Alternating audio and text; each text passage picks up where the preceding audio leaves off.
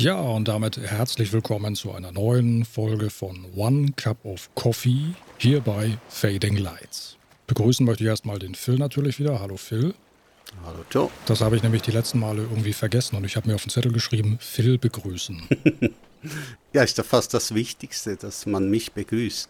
Also, ja, man, man, macht, man nimmt das so für selbstverständlich hin und äh, ach ja, da ist ja der andere, der, der Mann im Ohr.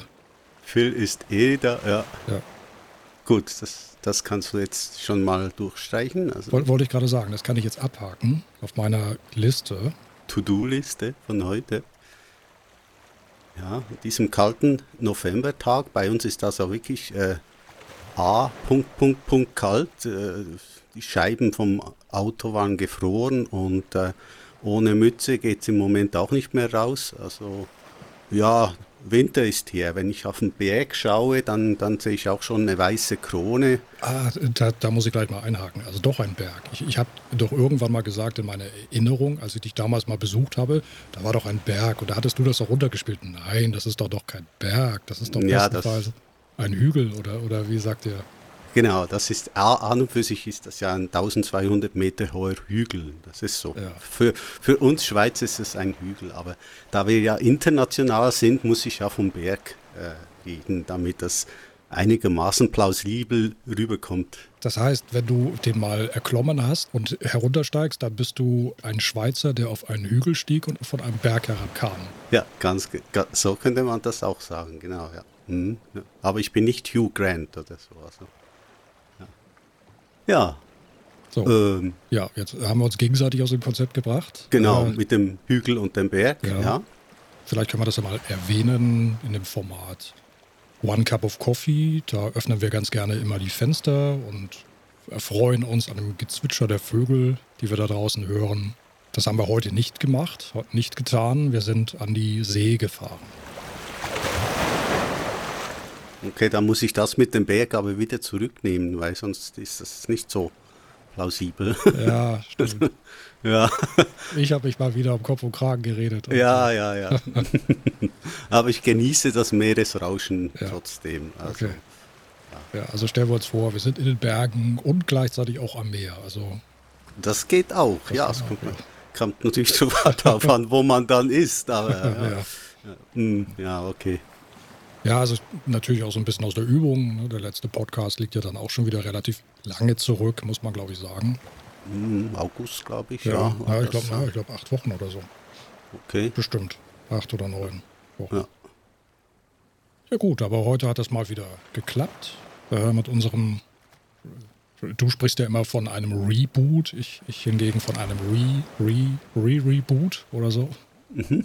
Mal, mal, mal schauen, wie es uns dieses Mal gelingt und äh, solange es kein Remake ja. ist, äh, ist kein Problem, dann geht's ja. Ja, das wäre nochmal was. Habe ich übrigens mal vorgehabt, also ein Remake zu unserem King Kong Podcast vielleicht. Ach so, dann nee, müsste nee, ich King den Kong, Film King ja... Kong, King Kong ging eigentlich noch, aber du weißt Westworld. Ja vielleicht... Dass, ja, was? Ja, Westworld? Ja, genau, mit Westworld ja. bin ich... Äh, Tja, zu den äh, Jugendsünden muss man äh, stehen können, das...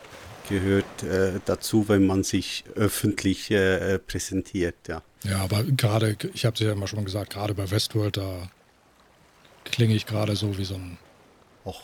Ritalin, wie, wie also auf Ritalin-Entzug, oder? Ja, aber es ist ja trotzdem ein lustiger Podcast, also ich finde, äh, ich finde, wir haben auch schon schlimmere Podcasts gemacht als Westworld. Mhm. Ich erinnere nämlich dann leise an Ghostbusters.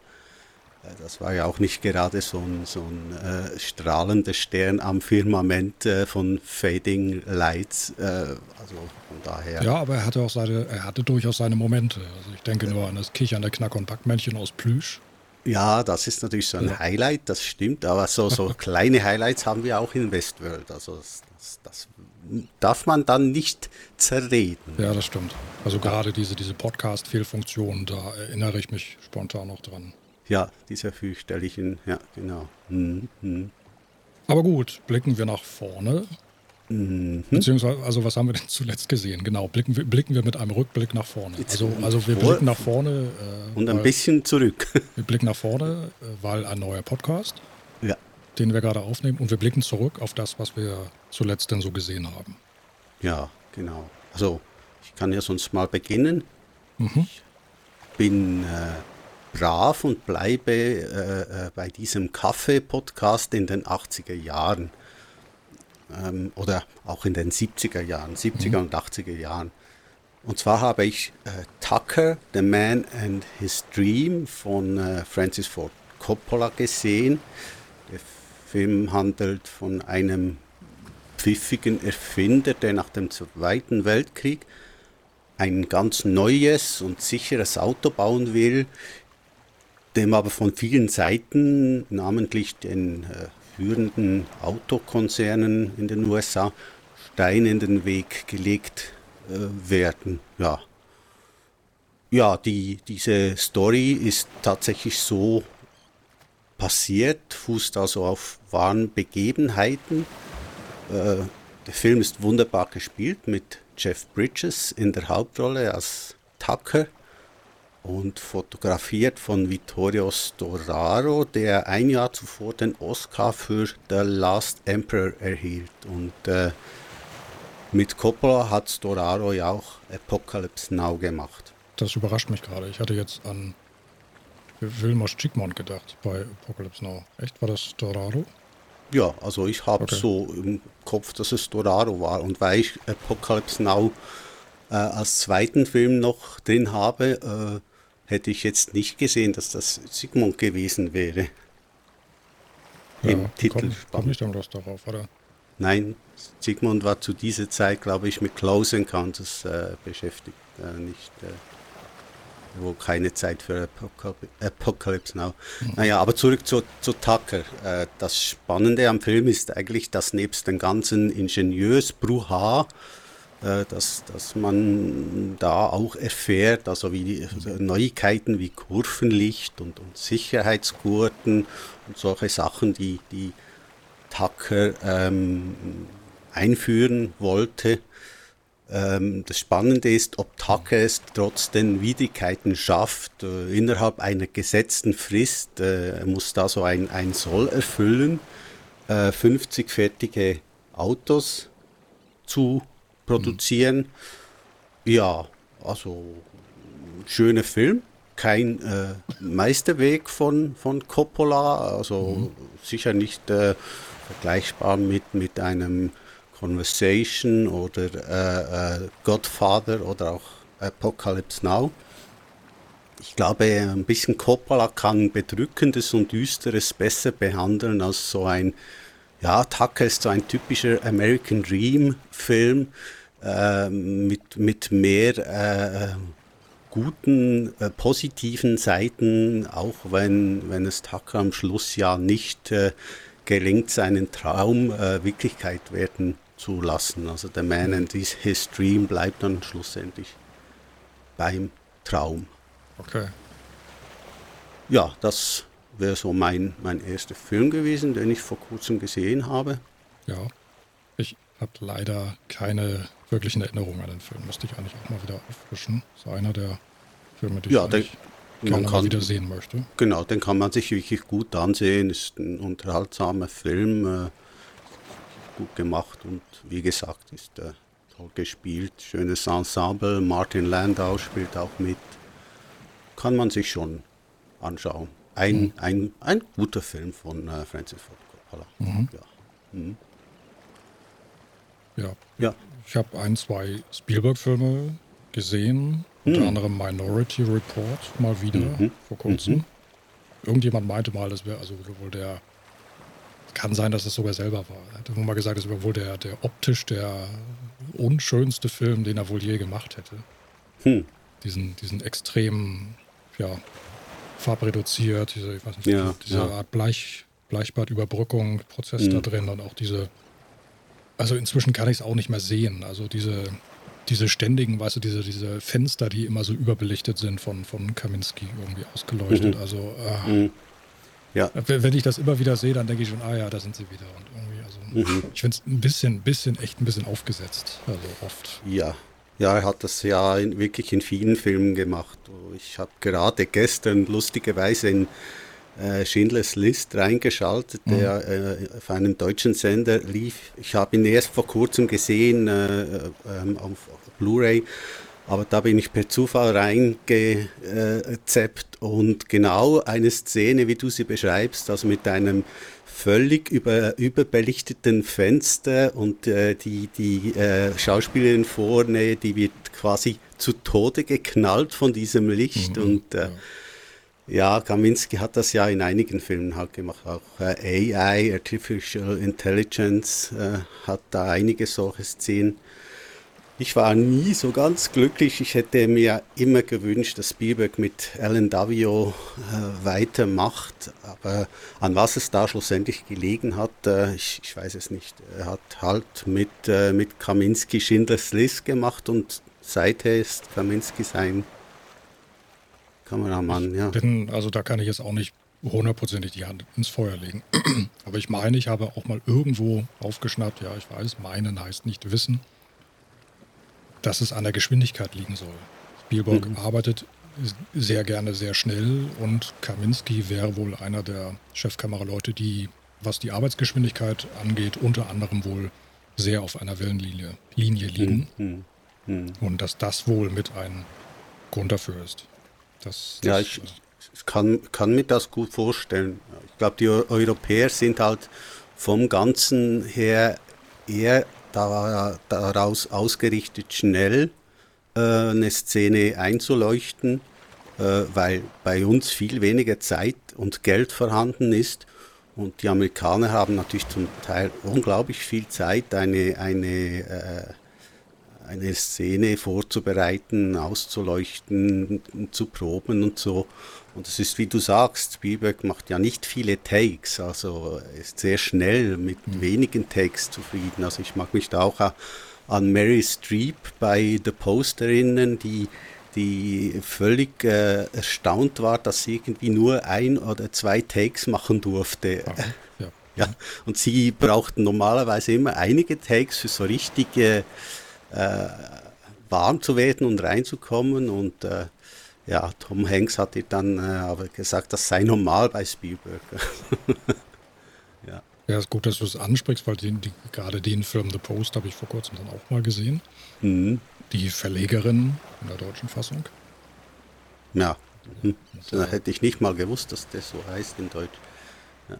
Hatten wir, glaube ich, auch schon drüber geschrieben. Da ist mir besonders im Gedächtnis geblieben, auch diese lange Dialogszene zwischen Streep und Tom Hanks. Meryl Streep und Tom Hanks. Die beiden mhm. sitzen an einem Tisch, unterhalten sich.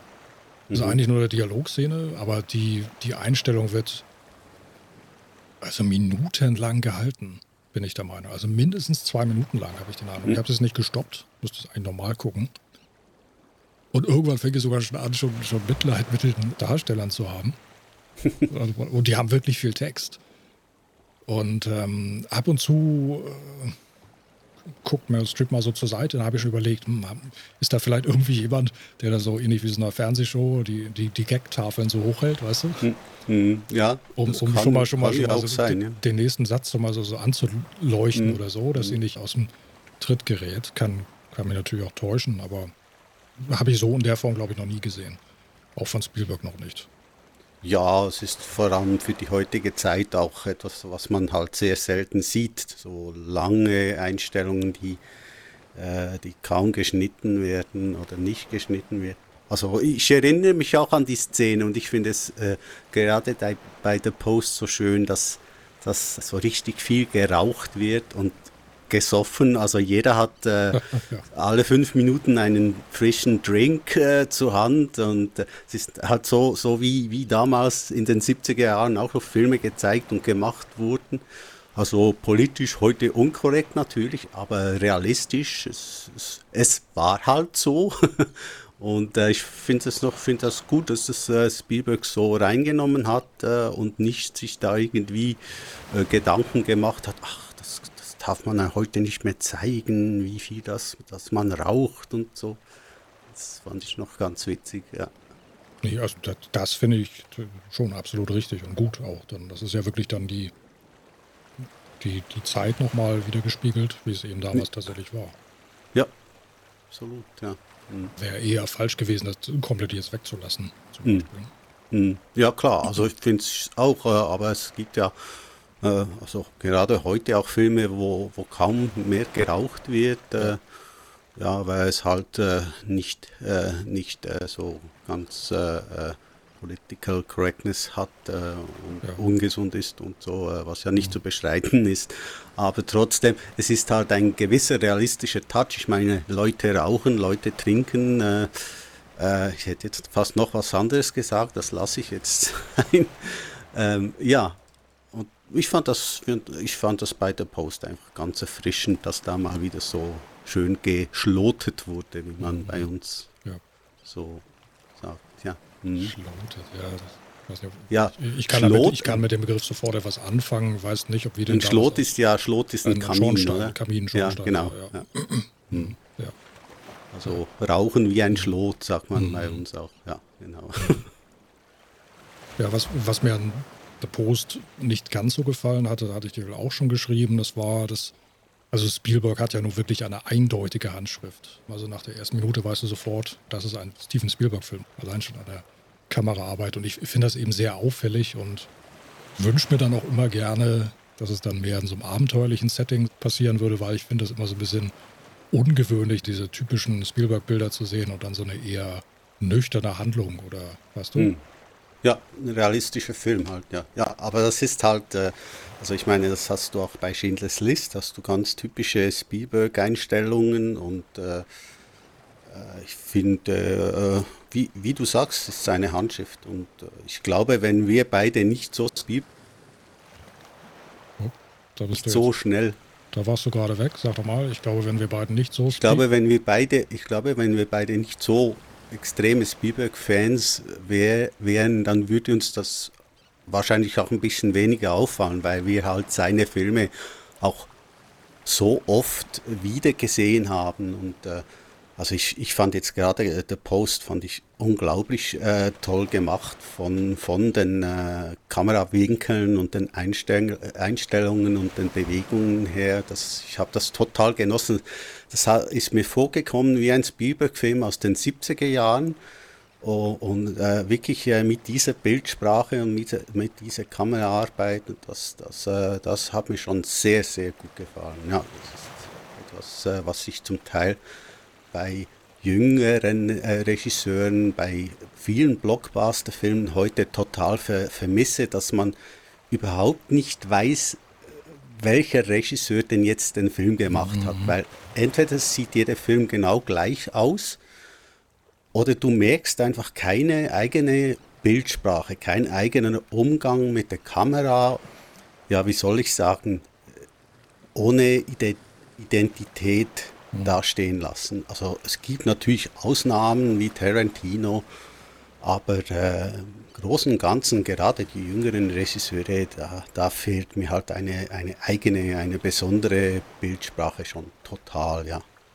Und die hat natürlich Spielberg absolut, also das ist äh, unbestritten. Das genieße ich auch immer wieder, wenn ich, wenn ich so einen Film auf einer großen Leinwand sehe. Ich habe gerade überlegt, das ist, glaube ich, dieses Verschwenderische, was mir dann immer so ein bisschen, ja, Mensch, okay, ich sehe da jetzt Meryl Streep und Tom Hanks, aber wird vielleicht lieber Indiana Jones im fünften Teil sehen oder so. Ja, davon müssen wir uns vielleicht ja verabschieden, wer weiß, ja. Ja, da bin ich wirklich mal gespannt, ob da noch irgendwas kommt. Ja, also ich bin auch sehr gespannt, ob da noch was kommt und äh, ob, ob Harrison Ford wirklich in seinem ho- inzwischen doch recht hohen Alter nochmals bereit ist, äh, sich äh, am Boden rumzurollen. Und, ja, also äh, er, er will, er will auf jeden Fall. Das ist das, was ja. ich mir so an Informationen zusammengetragen habe in den letzten hm. Wochen. Es soll offenbar Drehbuchschwierigkeiten geben und die können meiner Meinung nach eigentlich nur aus der Ecke stammen, dass sie seinem Alter irgendwie gerecht werden müssen. Mhm. Weil, wie ja, du gerade ja. sagtest, also was will der Mann mit achtzig sich noch in den ja, Truck hängen ja. oder so? Ja, eben. Genau. Aber, aber eben das ist es ja das, was Indiana Jones eben ausmacht. Natürlich. Und da irgendwie so, ein, so eine Balance zu finden...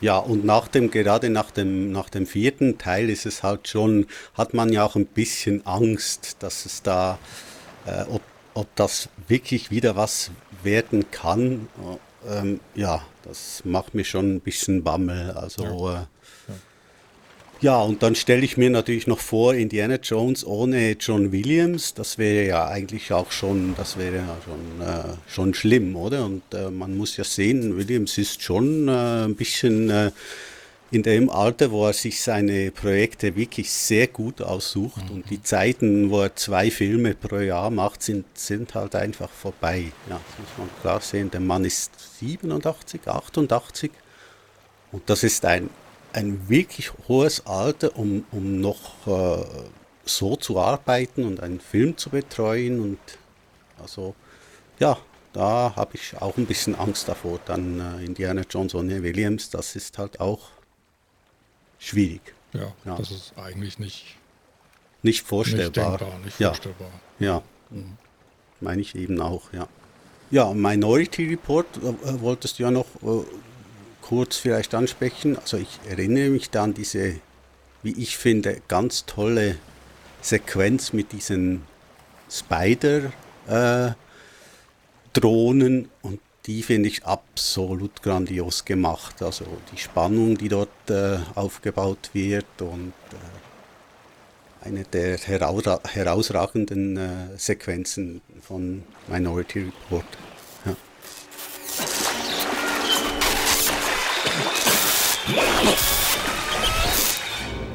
Wait a minute, the big cat's back. What do you guys think? A drunk maybe can't wake up? Yeah, some guy who doesn't want to get rent. Folks, please be quiet. Close your doors, go back inside.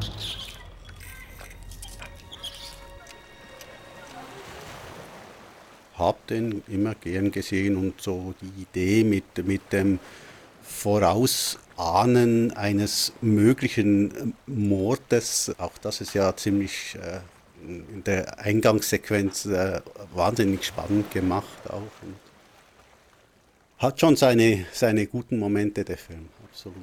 Ja. Und bringt mich gleich zu The Walking Dead. Ja, natürlich, das musste ja jetzt auch kommen. Das musste jetzt noch eben kommen, weil... Ähm das hätte ich jetzt auch schon wieder fast vergessen, wenn du es gerade nicht gesagt hättest, mit diesen Precogs, diese ja. drei Geschwister, glaube ich, sind das. Die, die ja, fe- die, die halt fähig sind, äh, diese, mhm. diese äh, Morde äh, vorauszuahnen. Ja. Der weibliche Precog, also es gibt eine Frau und zwei, mhm. zwei Männer, mhm. Agatha heißt sie, er wird gespielt von Samantha Morton. Und Samantha Morton hat die Alpha- Spoiler ich jetzt schon zu viel, ich muss aufpassen. Also sie hat eine, eine äh, Antagonistin in der neunten Staffel von The Walking Dead gespielt. Ja, also die, die äh, neunte Staffel ist ja im, im öffentlichen, äh, nein, im privaten Fernsehen auch schon bei uns mhm. durch. Also allzu viel kannst du da auch nicht mehr spoilern, aber ja, äh, ich, ich habe sie also zuerst überhaupt nicht erkannt, wer das ist und äh, war da ziemlich überrascht. Man hat auch nicht viel mehr damals von, von äh, Samantha Morton gehört nach Minority Report. Also, ja, und dass sie da Walking Dead äh, Staffel neun äh, auftaucht, das, das, ich, ich hätte sie nicht erkannt, äußerlich absolut nicht. Äh, ja. ja, ich habe nur nach ihr gegoogelt, weil ich konnte hm. mit dem Namen überhaupt nichts anfangen, Samantha hm. Morton, und stieß dann äh, auf Minority Report. Hm. Und es gab ja noch einen weiteren Spielberg-Darsteller, der vor kurzem in The Walking Dead dabei war, ebenfalls in der neunten Staffel. Und zwar C. Thomas Howell. Mhm. C. Thomas Howell war einer der Jungs aus E T, der Außerirdische. Ja. Einer von den ja, Jungs, die, die ja. auf den, den B M X-Fahrrädern waren. Ja. We made it! Der Typ, der sich diese Sturmmaske vom Kopf gezogen hat. We made it! Oh,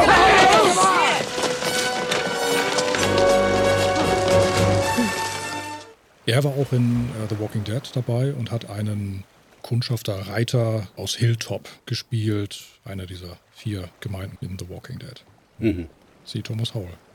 Ja, hat noch einige, einige Teenie-Sachen gespielt nach E T, aber so einen richtigen Durchbruch hat er, glaube ich, auch nicht gehabt, oder? Also, naja, ich habe den Namen über die Jahre immer wieder mal registriert, könnte jetzt aber auch nicht sagen, wo.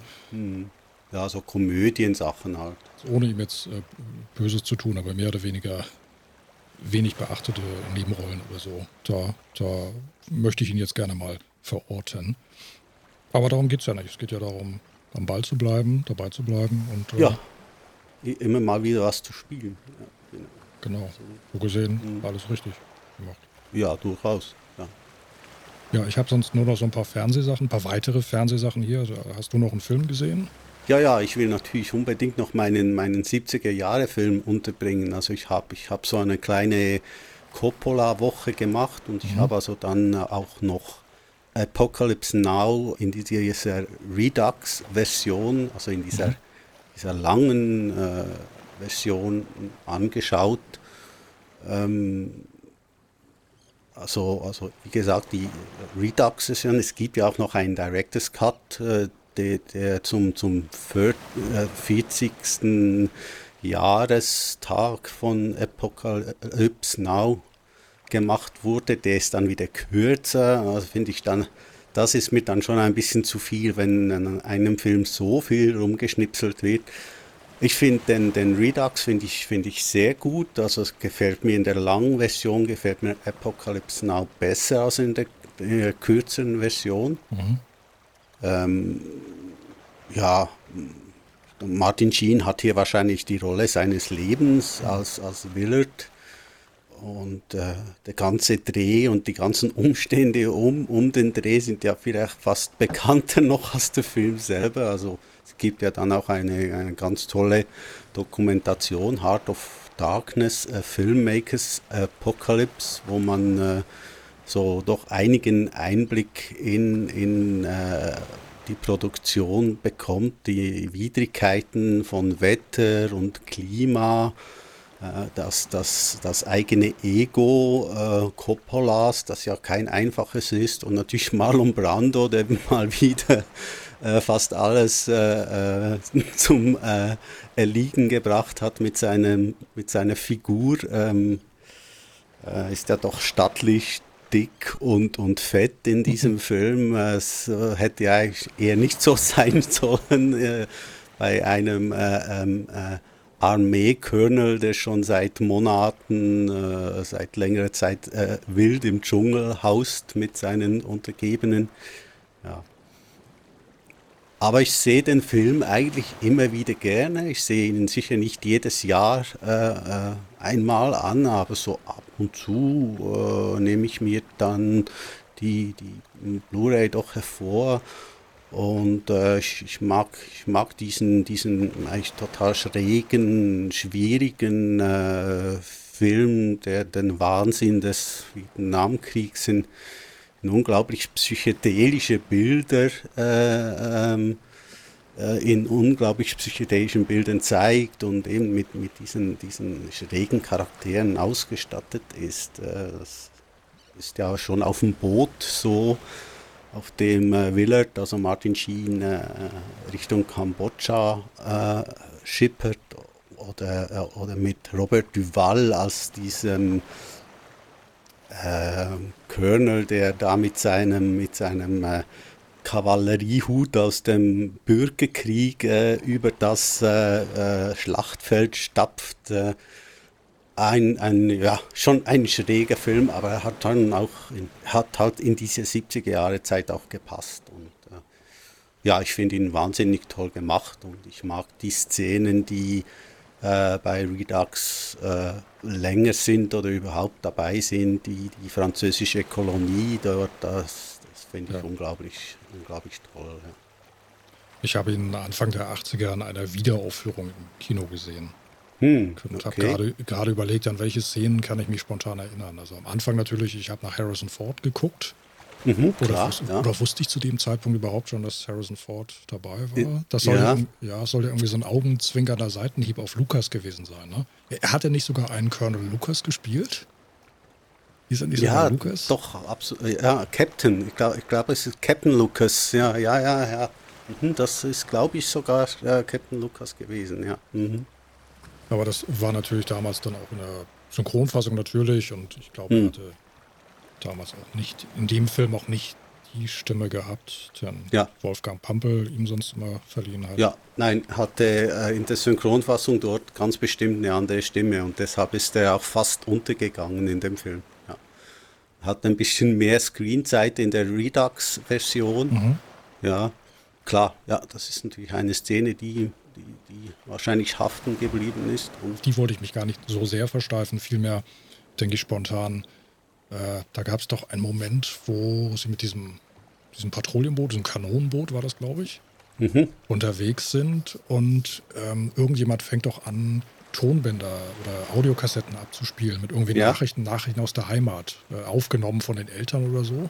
Ja, das ist der, der, der Surfer-Typ, ja, ja, genau. Also so völlig mhm. banales Zeug in, mein, ja. in meiner Erinnerung. Und dann gibt es ja einen Feuerüberfall mhm. und also totale Chaos. Und, und aber diese, diese, diese, diese Ton, diese Audiokassetten oder diese Audioaufnahmen, die laufen ganz einfach so weiter währenddessen mhm. und auch danach, meine ich, noch hört man sie noch. Mhm, so ganz kurz noch, ja. ja, ja. Mhm. Das ist mir noch in Erinnerung geblieben. Das irgendwie ja. fand ich sehr eindringlich. Mhm. Ja, das ist wirklich äh, ganz toll gemacht, diese, diese Sequenz. Ja, davon hat es schon einige in dem Film, ich glaube. Also für mich ist es der, der beste Film, der sich mit dem Vietnamkrieg auseinandersetzt. Mhm. Ich mag Platoon auch von mhm. Oliver Stone, aber Apocalypse Now hat halt schon noch ein bisschen mehr dieses, äh, ich glaube, das, was halt in diese Zeit äh, Ende sechziger, Anfang siebziger Jahre gepasst hat, äh, wo sich die G Is auch mit, mit, mit Hasch und, und Acid und äh, weiß nicht was äh, alles vollgedröhnt haben, damit sie überhaupt äh, diesen Wahnsinn durchstehen und überstehen. Und äh, das ist in, in Francis Ford Coppolas Film wirklich sehr gut zu spüren und auch zu sehen. Also ja, und eine Szene, die natürlich äh, für mich sehr schwierig ist, ist gegen, gegen Ende des Films, als, als äh, Willard, äh, es, soll, es soll ja den Colonel, den, den Marlon Brando äh, spielt, äh, eigentlich umbringen. Und äh, da gibt es einen Parallelschnitt zu, zu einem Tieropfer, das ist dann so ein Wasserbüffel. Und der wird da un, unvorhergesehen, wird der wirklich vor der Kamera abgeschlachtet und äh, das ist dann so ein Moment, obwohl es bildlich stark gemacht ist, äh, wo ich wirklich jedes Mal die Augen zumachen muss, weil ich kann das fast nicht sehen. Das ist, das ist mir dann, äh, weil es halt real ist. Also man, man sieht und weiß, dass es ein, ja. ein echtes Tier ist, das, das da äh, geopfert wird und das ist schon ein bisschen too much für mich. Ähm, ja. Würde heute sicher nicht mehr so äh, passieren. Ja, ganz klar. Also daran kann ich mich auch dunkel erinnern. Das, äh, ich konnte nicht wirklich fassen, was ich da gesehen habe. Ja, das ist für Moment. Mich jedes Mal wieder so eine Sequenz, auf die ich mich nicht so freue. Da muss ich immer weg, weggucken. Ja, der, ich meine, es ist der Director's Cut. Der Director's Cut von Apocalypse Now, der ist vor kurzem bei Amazon Prime aufgetaucht. Ah, okay. Ja, der ist irgendwie vierzehn Minuten kürzer als äh, die Redux-Version äh, wieder. Ja. Und, und die Redux, Redux-Version ist aber wiederum länger als die ursprüngliche Kinofassung? Oder? Ja, deutlich länger, deutlich ja, länger. Der, ja. Der, die äh, äh, Redux-Fassung ist äh, zweihundert Minuten lang. Das sind fast dreißig Minuten mehr, als die äh, ursprüngliche Kinoversion hat. Gut, du hast gesagt, bevor du favorisierst eher die Redux-Fassung ja. vor dem Director's Cut. Nein, vor der Urfassung. Vor der Urfassung, aber ja. auch vor dem Director's Cut? Oder? Ja, also ja. ich habe den Director's Cut äh, nie gesehen, weil äh, also m- mir war es dann einfach auch zu viel, dass ja. da schon wieder ran rumgeschnipselt äh, wurde und irgendwie finde ich die, die Redux-Fassung so in sich äh, stimmig und eigentlich fast ein perfekter Film, dass, dass ich nicht einsehe, dass, dass man da wieder, naja, es ist ganz bestimmt, es geht natürlich um Geld und so weiter, aber äh, für mich jetzt eine unnötige Fassung nochmals, äh, eine dritte Version rauszubringen. Ja. Ja gut, aber vielleicht schaue ich dennoch mal in den Director's Cut rein, weil Alternativen habe ich momentan nicht und äh, mhm. vielleicht mache ich das mal demnächst. Ja, wenn oder ich, Heart wenn of Darkness meinem... natürlich. Bitte? Oder Heart of Darkness, die oder Dokumentation Heart... natürlich. Die, ist die habe ich, glaube ich, sogar mal gesehen, aber das ist auch schon wieder bestimmt zwei Jahre ja. her. Ich habe übrigens schon länger keinen Kaffee mehr. Echt? Ja, ich habe noch, ein, ich hab noch äh, zwei Schlucke drin oder so. Ich sitze auf dem, sitze auf dem Trockenen hier. Aber es ist noch nicht so, dass die Blase drückt, oder? Ich habe Gott sei Dank nicht ganz so eine schlimme wie du.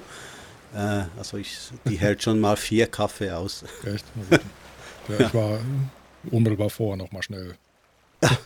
Das, das, wollen wir, das wollen wir gar nicht wissen. Ja. zu, viel, zu viel Information zu viele hier. Details, ja, so ja. viele Details waren noch nicht. Also. Nein. Also ich habe ich hab noch ein, ein Hühnchen mit dir zu rupfen. Ah, okay, ich höre. Ich höre. Ja, und zwar, ja. Ähm, du hast ja, du betreust und, und äh, sag mal, leitest äh, ja auch die Filmmusik-Webseite äh, filmmusicjournal punkt c h. Hm. Ein ja, deutschsprachiges ja, ja. Filmmusik, äh, ja, sagt man, Magazin ja. im Internet. Ja, das, ich darf mit Stolz sagen, die, die Filmmusikseite mit den äh, meisten Filmmusikkritiken, Rezensionen, ja, weit über achthundert Filmmusiken, die wir da rezensiert haben. Mhm. Und was willst du rupfen? Ja, also ähm, in unregelmäßigen Abständen gucke ich da mal drauf und äh, schau mal, was da gerade so aktuell passiert. Und ähm, ja, dann habe ich dann dein Review zu äh, Howard the Duck Ach, gesehen. Okay. Und äh, ja, du hast ja jetzt nicht unbedingt gutes Haar in dem Film gelassen, sagen wir es mal so. Ich hasse diesen ja. Film. Total. Und ich habe so viele schöne, schräge Erinnerungen an diesen Film. Ah. Äh, an Jeffrey Jones vor allen Dingen. Mhm. Einer, der besessen ist und einer der düsteren Beherrscher des Universums wird. Ich glaube, im, genau, im ja. Dark, Dark Overlords hattest du, glaube ich, geschrieben im Original. Genau, das sind die Dark Overlords. Ja. Die düsteren Beherrscher des Universums. Ja. Also ich, ich, fand schon, ich fand schon damals die Idee, überhaupt so eine blöde Ente. Also für mich war das einfach so ein, ein E T-Abkömmling. Mhm. Äh, völ- aber völlig misslungen von A bis Z, auch gar nicht lustig, obwohl er eigentlich witzig sein sollte. Und äh, also ich weiß noch, wie ich mich, ich habe mich so geärgert, dass ich den Film im Kino gesehen habe. Das war, glaube ich, so einer der ersten Filme im Kino, über den ich mich total geärgert habe. Ja. Mhm. Bin ich völlig gefrustet raus und habe mir dann auch so ein bisschen gedacht, George Lucas kann doch nicht alles gut machen. Das ging mir später bei Spaceballs so. Also ich, als ich Spaceballs im Kino gesehen habe, da habe ich mich dann doch, habe ich mir sehr gewünscht, es würde einen offiziellen neuen Star Wars-Film geben. Was ja dann auch passiert ist. Ja, etwas reichlich später. Ja. Aber das äh, ja auch nicht unbedingt äh, zur vollsten Zufriedenheit aller. Aber gut, das kann, kann natürlich kein Film erreichen, aber ich denke mal, die, die Fans von damals sind wohl alle schon eher Kon, konst, wie sagt man, konsterniert ja. gewesen mhm. angesichts Episode eins. Mhm, ja, es wurde auch nicht unbedingt dann besser mit zwei und Episode drei. Ja. Mhm. Ich weiß noch, irgendwann habe ich dann Episode zwei gesehen. Das war, glaube ich, Attack of the Clones. Ne? Mhm, mhm. Und am Ende, ich habe ja mit äh, damals den Kumpel gesehen, mit Christian zusammen. Und äh, als das Licht dann anging im Kino, dann ja, war der erstmal so ein bisschen... Und, und irgendwie hab, war dann so die Hoffnung da, na gut, okay, ja, ist jetzt ein bisschen Star Warsiger vielleicht in, insgesamt gesehen, als Episode eins gewesen war. Mal gucken, ob, ob Episode drei das dann einlösen kann. Also immer noch, immer noch so die, bis immer noch die, die Hoffnung, Hoffnung gehabt, ja, ja. dass es doch noch so richtig gut werden würde. Ja. Und äh, naja, Episode drei war dann, war dann ja auch, äh, was den Düsternis-Faktor angeht, dann ja auch. Ist wahrscheinlich der Beste der, der Beste, drei, oder? Aber dann auch wieder so... Über den man, also der, der uns nicht zufriedenstellen kann. Absolut. Ja, also auch ja. so, so völlig unnötige Gags. Also Star Wars hatte ja immer Gags auch. Ja. Äh, so, so, so diese so Slapstick-Momente äh, mit drei P O und Han Solo zum Beispiel. Da gab es ja wunderbare Momente hm. zwischen den beiden. Aber in hm. Episode drei äh, erinnere ich mich spontan, wie Sidious dann... Äh, zu Yoda sagt, my little green friend. Ja. Und, äh, ja. Naja, ja, ich, ich hatte schon, wenn dann, wenn dann Yoda da wie ein, ein, ein Gummiball durch das Bild hüpft, das war für mich so etwas von, von ja. da, unpassend und äh, also ich, ich erinnere mich auch gut, dass wirklich das halbe China ha, hat da gelacht. Und, und ich glaube nicht, dass das gewollt war. Also ich glaube, das war nicht so, so gedacht und äh, ja, ja schwierige, schwierige Sache. Da könnten wir wahrscheinlich noch zwei Stunden drüber reden, über das Episode eins, zwei wir ganz, ganz bestimmt, aber könnten wir ganz bestimmt, aber ich muss doch nochmal den Finger in die Wunde legen und äh, zurückkommen ja, zu Howard the Duck. Mach das. Zurückkommen ja. zu Howard the Duck. Also ich kann natürlich, deine Kritik kann ich nachvollziehen. Ähm, also ist natürlich jetzt wirklich kein Film, der äh, ja, kein, kein, kein großartiger Film, also es ist natürlich herrlicher Quatsch. Und wenn man ihn so, so betrachtet, dann, also ich, da habe ich viele schöne Erinnerungen. Hm. Vor allen Dingen Jeffrey Jones und äh, wie hieß sie noch? Le- Leah Thompson, ne? Leah Thompson. Ja, Back ja, to the Future. Ja, Thompson, das, das weiß man natürlich schon, das war der Glanzpunkt des Films, Leah Thompson und die Filmmusik von John Barry. Mhm. Da Wobei mir gut. diese, ja. diese Girlband, die, die ging mir schon total auf die Nerven, muss, muss ich auch sagen. Wie das, hießen die denn noch? Das, ja.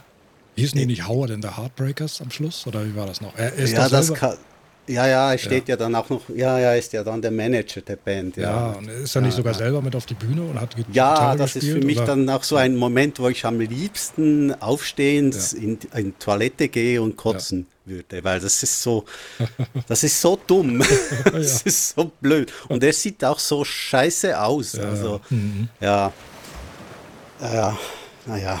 Ja, es gab groß angelegte Actionsequenzen, gab es ja, ich erinnere mich da an den, an, an den Flug in diesem Ultraleichtflieger, ja, diesem, diesem Rasenmäher. Ultraflight, genau. Mhm. Gepower Howard, sagt er zumindest in der, in der deutschen Fassung, Gepower ja. Howard. Ja, Tim Robbins, äh, spielt ja mhm. äh, in dem Film mhm. eine seiner ganz frühen Rollen. Ja. Da will er wahrscheinlich auch nicht mehr dran erinnert werden. ja. Mhm. Aber der Film ist ja total gefloppt. Also ich bin ja nicht der einzige Mensch auf Erden gewesen, der äh, mit Howard, dieser äh, Ente, überhaupt nichts anfangen konnte. Ich, ich habe auch einen, immer so einen englischen Ersatztitel dafür, äh, Howard the Fuck. Das war wirklich böse jetzt. Also. Ja, sehr böse. Aber, aber es ist, äh, also, naja, wie gesagt, äh, du hast ja meine Rezension gelesen. Ich erinnere, ich erinnere mich spontan an William Shatner, der an einem Abend zu Ehren von George Lucas unerwartet auf der Bühne stand mhm. und, und äh, dachte, er müsste Vorträge über Star Trek halten. Und irgendwann merkt er dann zwischendurch, oh, was, es geht hier um Star Wars? Und dann fängt er doch an, I did it my way zu singen. Auf George Lucas umgemünzt, you did it your way. Und an einer Stelle singt er, regrets? Oh, there were a few. Anybody seen Howard the Duck? Und, und, dann, kommt, und dann kommt er gleich so ein paar, drei, vier Stormtrooper so oh, von allen Seiten auf ihn zu. Da rudert er gleich wieder zurück. Ja, ja. Hm. Also für mich ist Howard wirklich herrlicher achtziger Jahre Quatsch. Ja. Und ich habe ihn auch nur auf Video gesehen, äh, vier zu drei, Vollbildfassung. Ja, das reicht auch völlig. Ja, er wird nicht besser mit äh, äh, Widescreen. Und, äh, also die, die Story äh, und die Charaktere bleiben die, die gleichen. Das äh, ja, würde ich mir jetzt, also für mich äh, ist das klar, nicht mehr antun. Ja. Na schön, das war Howard the Duck. Ja, zum Abschluss mhm, noch. Zum Abschluss. Ja, obwohl ich hätte noch eine Sache, ganz kurz, was Organis- organisatorisches. Aha, okay. Und zwar, falls jemand unsere, äh, falls es tatsächlich jemanden geben sollte, der sich mal auf unsere Webseite verirrt hat, soll es ja vielleicht geben. Ja. fading lights podcast punkt de, da sind wir zu finden. Und im Blog habe ich mal in einem Posting angeteasert, ich glaube, wir haben es auch haben es im regulären Podcast auch schon mal angesprochen, weiß ich gerade gar nicht, dass ich das Format Joe Solo aus der Taufe heben wollte. Mhm. Na, du hast es, du hast es mal angesprochen, glaube ich. Ja, ja. Also da wollte ich Solo, das eben auch Joe Solo, kolumnenartig so ein bisschen was erzählen. Und ich habe die, ich nenne es jetzt einfach mal so, die Pilot-Episode aufgenommen. Ich habe sie sogar zweimal aufgenommen, weil ich beim ersten Mal damit überhaupt nicht zufrieden war. Ja, es gibt also, es ja. gibt also be- bereits einen Director's Cut. Ja, es gibt einen, einen Reboot schon. Ein, ein Reboot eines Formates, das noch nicht das Licht der Welt erblickt hat. Gibt es bereits schon einen Reboot? Und auch mit diesem Reboot bin ich nicht wirklich zufrieden, weil es klingt doch ein wenig hölzern, doch ein bisschen abgelesen, obwohl ich mir schon Mühe gegeben habe. Ja, ich kann mir das gar nicht vorstellen. Ja, ja, also so schlimm abgelesen klingt es nicht, weil ich denke, ich habe das schon gut soweit hinbekommen, aber ich merke halt, es funktioniert nicht, wenn ich mich da alleine vors Mikro setze. Es gab mal einen Moment, wo, wo es richtig lebendig wurde und wo ich selber merkte, oh, oh, ne, also hier, das äh, ist gerade richtig gut. Und was war das für ein Moment? Das war ein Moment, in dem ich über Blade Runner und die Fortsetzung zwanzig neunundvierzig, ne? Ich kann mir das mhm. merken, mhm. gesprochen habe, beziehungsweise mich auf dich bezogen habe, weil du ja immer schon mal, schon seit langem gerne wissen möchtest, was halte ich denn von der Fortsetzung? Ja. Und da habe ich mal ein paar kurze Worte unmittelbar an dich gerichtet, fast als wenn du dabei gewesen wärst in dem Moment. Und da wurde es mal so richtig lebendig und da habe ich selber gemerkt, ja guck mal, ne? Also das, das ja. funktioniert, aber wenn ich hier alleine sitze und irgendwie was produziere, das... Äh, ja, es kam dann keine Antwort nee, und nee. dann ging es gleich wieder... Ja, also vielleicht, vielleicht, vielleicht ist, ist die Zeit einfach noch nicht reif genug dafür. Ich, Also werde das auf jeden Fall zurückstellen. Es wird also vorerst kein Solo geben. Oh, oh. Wie gesagt, es ist nicht völlig begraben, diese Idee. Aber vielleicht ist die Zeit einfach momentan nicht reif. Reif genug hm. dafür. Okay. Gut, dann, dann werde ich dich das nächste Mal fragen, was du vom äh, Blade Runner Sequel äh, hältst, weil die Zeit haben wir ja dieses Mal nicht mehr. Interessieren würde es mich dann schon. Dann muss ich ihn aber bestimmt noch mal sehen, weil das ist ja dann schon fast drei oder, oder vier Monate her gewesen. Ja, ist jetzt natürlich eine unglaublich lange Zeit, drei oder vier Monate einen Film nicht gesehen zu haben. Ja, also man muss ja nicht einen, einen ganzen Podcast darüber machen. Nein. Also ein paar Eindrücke kannst du ja bestimmt loswerden, oder? Ja, ganz sicher. Eben. Oh, jetzt muss ich mal eben schauen. Ja, wir haben ganz bestimmt längstens überzogen. Irgendwie hat sich der Bildschirm gesperrt hier und ich war jetzt ein bisschen in Sorge, weil ich musste das Passwort eingeben und ich war jetzt nicht sicher, ist die Aufnahme weitergelaufen oder nicht. Und, äh, mhm. aber sie ist weitergelaufen. Ja, da sieht man die neue Technik, die bei Joe auf dem Tisch steht, äh, funktioniert bestens. Genau, ich sage ich sag immer gerne, der kleine, flache, graue Kerl, das kleine Kerlchen. Der mehr in sich hat als viele große, dicke Kerlchen. Alf habe ich hier noch auf dem Zettel stehen. Boah. Das ist auch so eine Figur, mit der du mir ganz große Freude machst. Mhm. Der zottelige Außerirdische aus den späten achtzigern. Ja. Vier Staffeln gibt es. Und ich bin jetzt am Anfang... Drei zu viel. Bitte? Das sind drei zu viel, ja. Und ich bin jetzt am Anfang der... vierten Staffel angelangt. Ich habe die noch nie alle am Stück gesehen und das möchte ich jetzt wenigstens einmal gemacht haben. Es ist so eine Sache, die man einmal im Leben gemacht haben muss. Okay. Also ich werde es nicht tun, aber ähm, du darfst natürlich das gerne äh, machen. Obwohl ich, ja. ich habe ein bisschen Angst vor dem äh, Staffelfinale. Kann man glaube ich auch spoilern, ne? Das ist ja jetzt schon achtundachtzig, neunundachtzig oder so. Ja, also, das darfst mhm. du ruhig spoilern. Also ich werde es mir nicht mehr antun. Und äh Alf wird un- völlig unerwartet äh, offenbar abgeholt von, von den Behörden. Und damit endet dann auch diese Serie.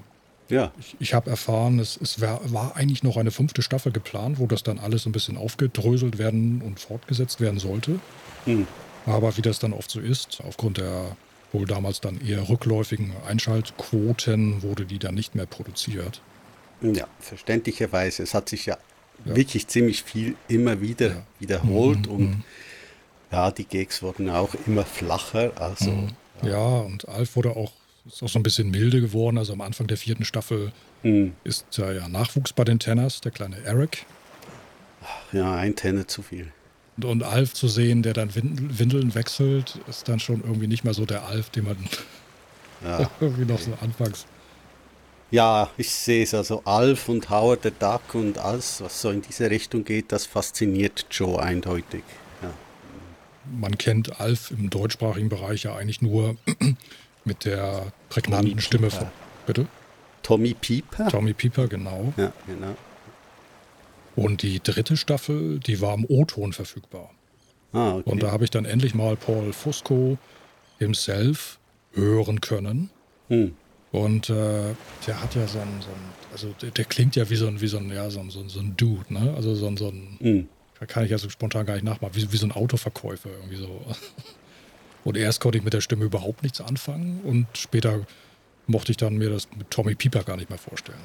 Das ja, das so. kann ich absolut vorstellen, das Ist, ist, ist das ist, ist vielleicht so wie bei den Simpsons, also wenn man äh, die Simpsons in der O-Fassung äh, gesehen hat, dann will man das auch nicht mehr auf Deutsch äh, gucken, oder? Äh, ich glaube, das ist halt bei den meisten solchen äh, Sachen so, oder, oder die Muppet Show in, im Original, äh, ist halt auch un, un, unvergleichlich dann, ja. Ja, also die vierte Staffel ist jetzt, die, zumindest die ersten Folgen sind leider nur in der deutschen Fassung verfügbar. Brr. Keine Ahnung, ob sich das noch ändert, aber das ist natürlich dann komisch, ganz schräg. Ne?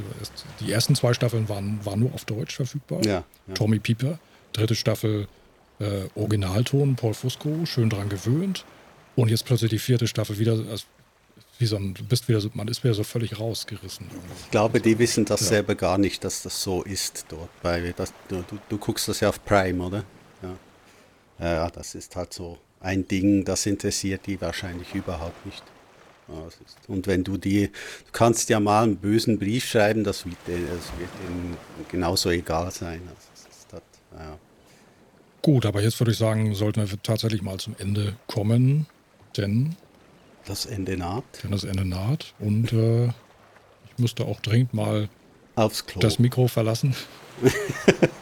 Ist ja klar. Ziemlich, ziemlich dringend sogar. Also von daher, Herr Blumenthal, würde ich Sie doch mal bitten, geleiten Sie uns doch mal aus dieser Episode.